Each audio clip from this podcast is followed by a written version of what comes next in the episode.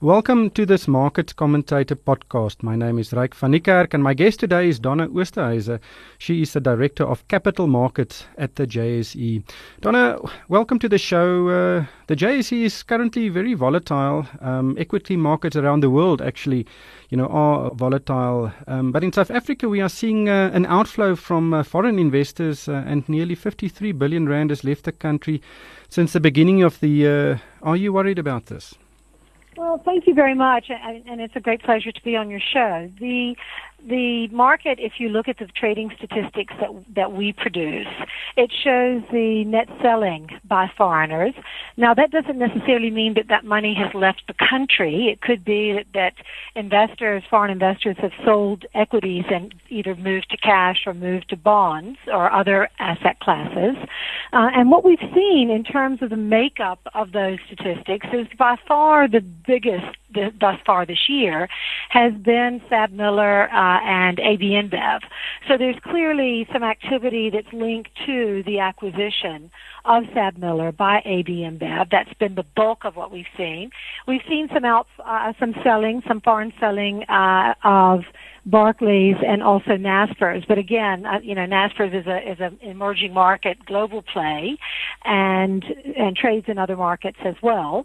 And also on the Barclays side, um, you know, we've seen the announcements and the intent there. So, so that's uh, that's also event linked, if you will. Mm. Generally speaking, on the market as a whole, uh, uh, you know, we started seeing increased volatility around September um, last year. Uh, I think they called it uh, the liftoff tantrum when the market was really expecting the Fed in the United States to take action, and when it didn't, we started seeing uh, quite a lot of volatility. Of course, in the case of South Africa, that extended uh, and deepened in December when we had changes in our Ministry of Finance and during the, the early part of the year, uh, there, you know, the year started out with expectations that we would continue to see interest rate increases in the United States.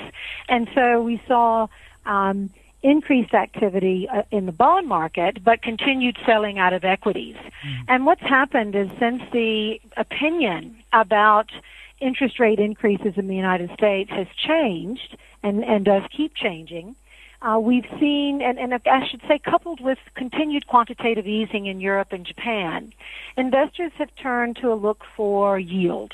And so we have seen some inflows into our bond market this year, uh, but on the equity side, uh, we, we still see uh, some selling happening on the equity side. But you know, in the South African context, the outflow of foreigners or the uh, the selling off of foreigners um, as, is seen as a, a, benchmark for investor confidence in South Africa. Do you think it is an accurate measure to use?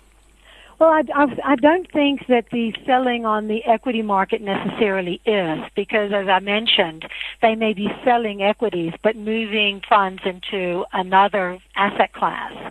So I think it, it you know certainly is an indication of, of investor interest in that particular asset class, and you know to the extent that you know investors uh, you know about 40% of our trade on the JSE is by foreign investors. You know, it is a very important component. I think we have to bear in mind as well that investors are, you know, on the one hand, you've got the play of investors looking for yield. On the other hand, you have the concerns uh, that have been raised about South Africa as an investment destination uh, with regard to some uncertainty about sovereign risk ratings, with some uncertainty around uh, the political situation in the country and so forth. Um, but we, what's important to note is we've seen a very high level of trading uh, since the beginning of the year. Our value traded uh, in the in the first quarter uh, has been up 28 percent, and the number of trades in the first quarter was up 17 percent.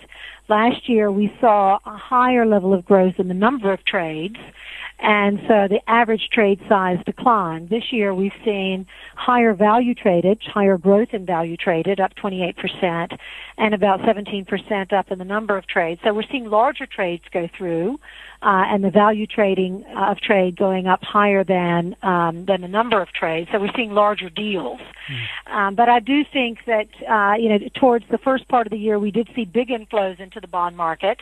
We this thus far on a month to date basis, uh, those outflows have been have been negative.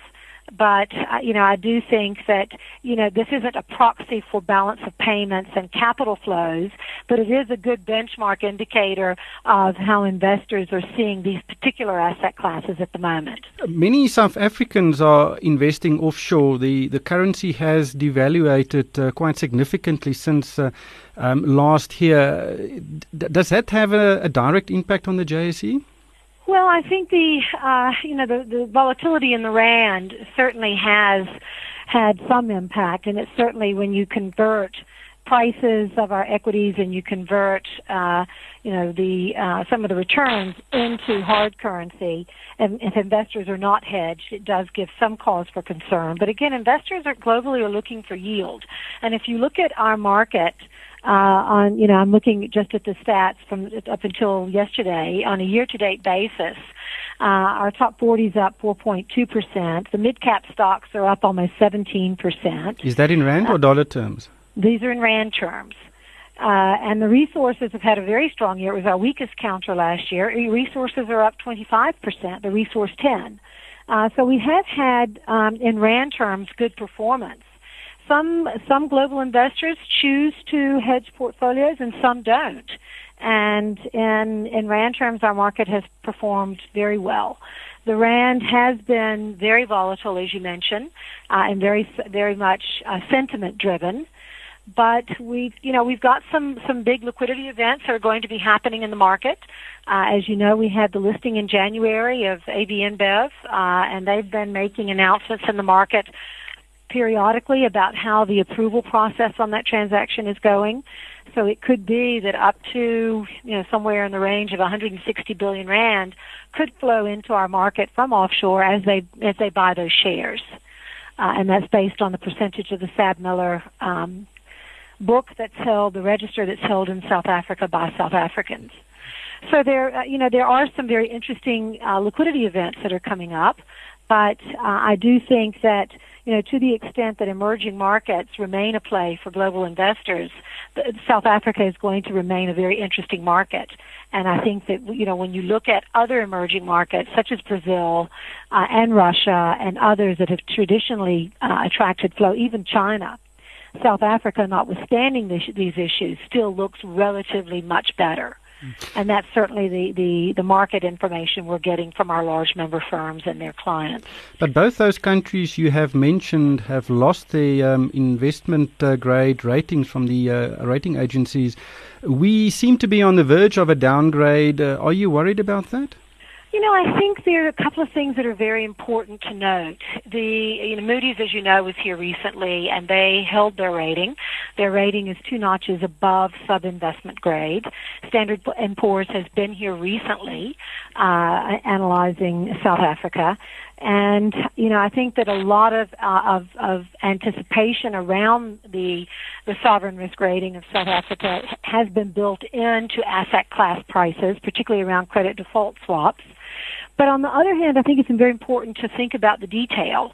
The South African bonds are in the World Global Bond Index, the WGBI, which Citi uh, which Citi has that index, and that index is based not on sovereign bonds, but based on local currency debt. And South Africa's local currency debt is several grades above sub-investment grade. So the concern that in, that investors may have that if South Africa gets to sub-investment grade and uh, South Africa, you know, would that trigger South Africa coming out of the World Global, Bond Index? Uh, the answer to that would be no, because the, the, the rating agencies are looking at the probability of default and at the moment it's the international rating that they're looking at. So those investors, and we had, you know, at the time I think it was about 30 billion rand of inflows into South African bonds on the back of South Africa coming into the global bond index. A lot of those were, were new investors in South Africa, global bond tracking funds that were tracking the WGBI, a lot of that from the Far East, Japan and other countries. So, so I don't think that we would see a massive outflow on the bond market uh, linked to WGBI. So that would be the first point because these, I don't think the, the local currency risk rating is at risk. Uh, of, of sub-investment grade. But we are seeing bond rates of around 9.5% in the local market, which seems like some negativity, you know, is priced in. I completely agree, and I think the uh, the the risk premium, if you will, is going up but I, that would be going up in, in the case of a downgrade, whether it was to sub-investment grade or just downgrades. So I do agree that the risk premium uh, is going up. I think there is a view in the market as well that you know we are in a rising interest rate environment. Uh, whether or not the Fed continues to raise rates, I think there is some concern around inflation in South Africa. We're looking at most recent inflation rates of 7.3 percent. I believe was the last one that came out recently. So there is a, a, a bias that, that we are in a, in a rising interest rate environment, and then in that environment, bond prices go down and yields go up. Uh, but and I do think some of that, of course, is is based on a risk premium as well. But I do think that the uh, you know on the sovereign side, what's the most important thing to think about is which investors globally would have mandates that might be compromised if uh, South Africa was sub-investment grade. In other words, if you're a global fund manager, are you operating with a mandate from from a fund um, or or a collective investment scheme that says you can only invest in uh, investment grade countries? And to the you know to the extent that those mandates are out there, uh, we may see uh, some some capital flow out out of the country if we do get downgraded. I just want to return to the JSE and, and the level of activity you see. You know, the listing of AB InBev, um, you know, it has been a massive listing for the JSE. But other listings have been few and far between, especially recently. What do you describe, uh, well, ascribe that to? Well, we've had six listings year to date, and, and last year we had 23. The year before that was, was 24, and in 2014 it's the first year that we had over 20 listings since the global financial crisis. So there are a couple of things that I would say. A lot of the new listings that we've seen over the past two years have been linked to some innovations we've made at the JSE. Uh, things like special purpose acquisition companies, uh, fast track listings from uh, overseas exchanges, and uh, REITs, real estate yes. real estate investment trusts. That's Mm. exactly right. So this year we have seen some REIT listings. I was I was in London. I was one of our sponsors er, in January of this year. There's enormous interest by other real estate investment trusts to list, but a, a lot of the investors are waiting to see some settling in the rand. Or sorry, a lot of issuers, I should say, are waiting to see some settling of the rand. Um, we do have a listing coming up on Monday. It's um, bundling of that, that's been announced by Bidvest uh, of their food business into Bidcorp, and we have some other listings in the pipeline. Um, but typically, what we also see a lot of the listings happen later in the year because once they're approved, there are a lot of uh, of activities that uh, and governance activities that companies need to do in order to prepare the company to actually list. So we know we still have interest, um, and you know we're hoping that we will see more. Um, but in the meantime, uh, a lot of what we have seen has been linked to those three trends. Real estate continues to be a very popular asset class in South Africa. Why do we not see more African companies or non South African companies list on the JSE? Well, you know, that's one thing that we're working on very hard. You know, we're working with other exchanges on across Africa on cross listings. We're working with other exchanges across Africa on exchange traded funds.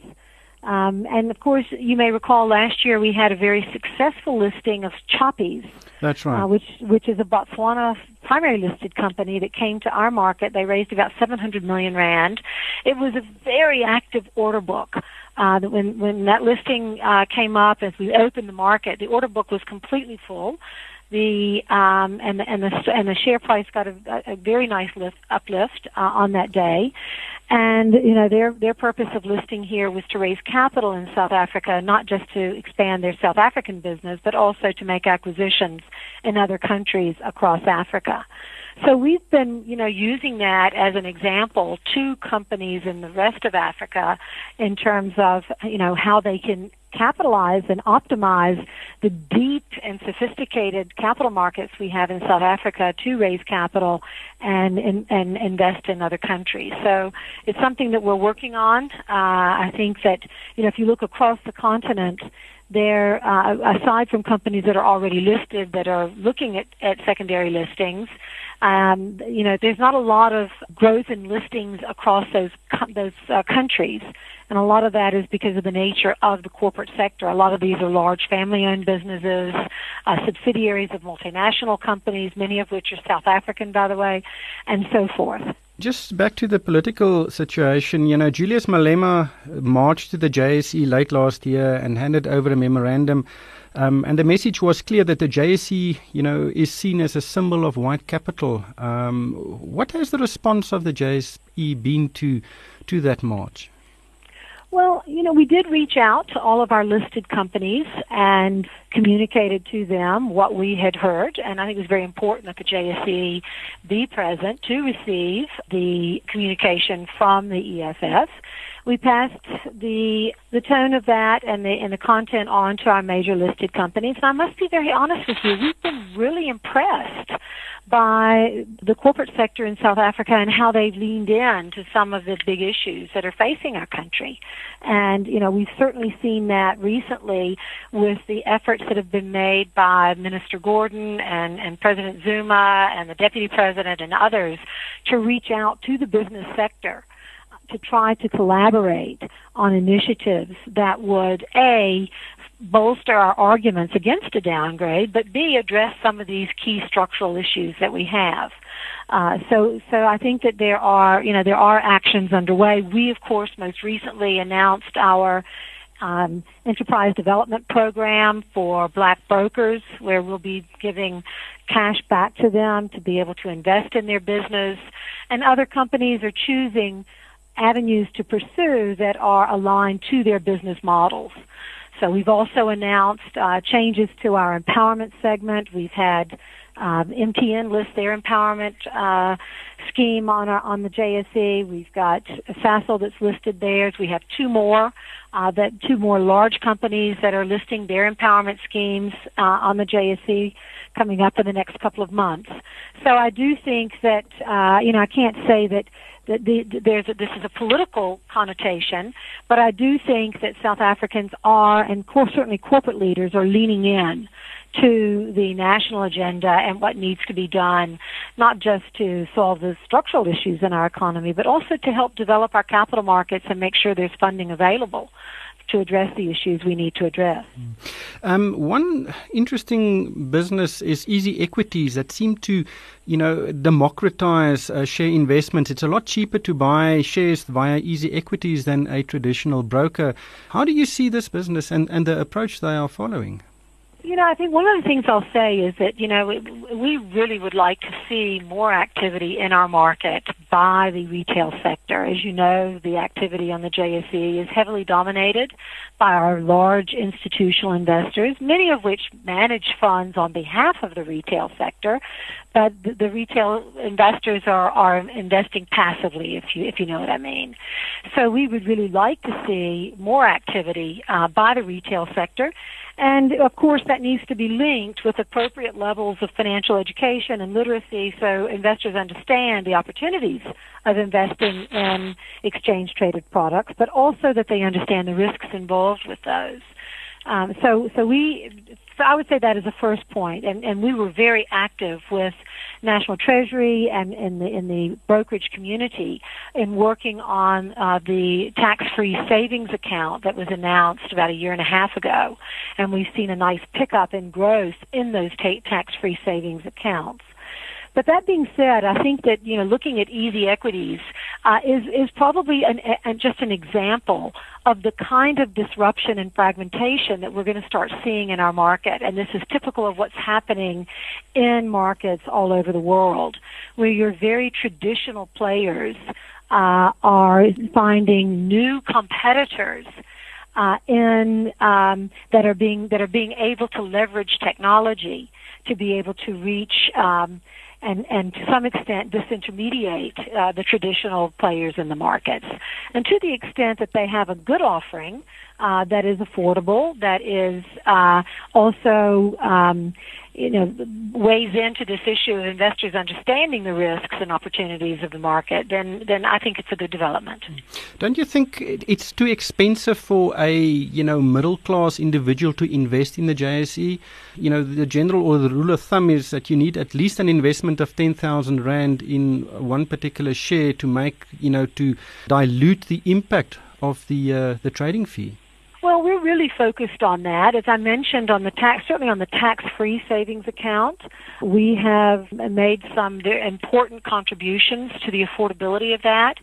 We've reduced the uh, the system accounting uh, charge that we have by by 66 percent, uh, which is the BDA charges uh, for the tax-free savings account, and we've also reduced data fees uh, to the brokerage community on those accounts as well.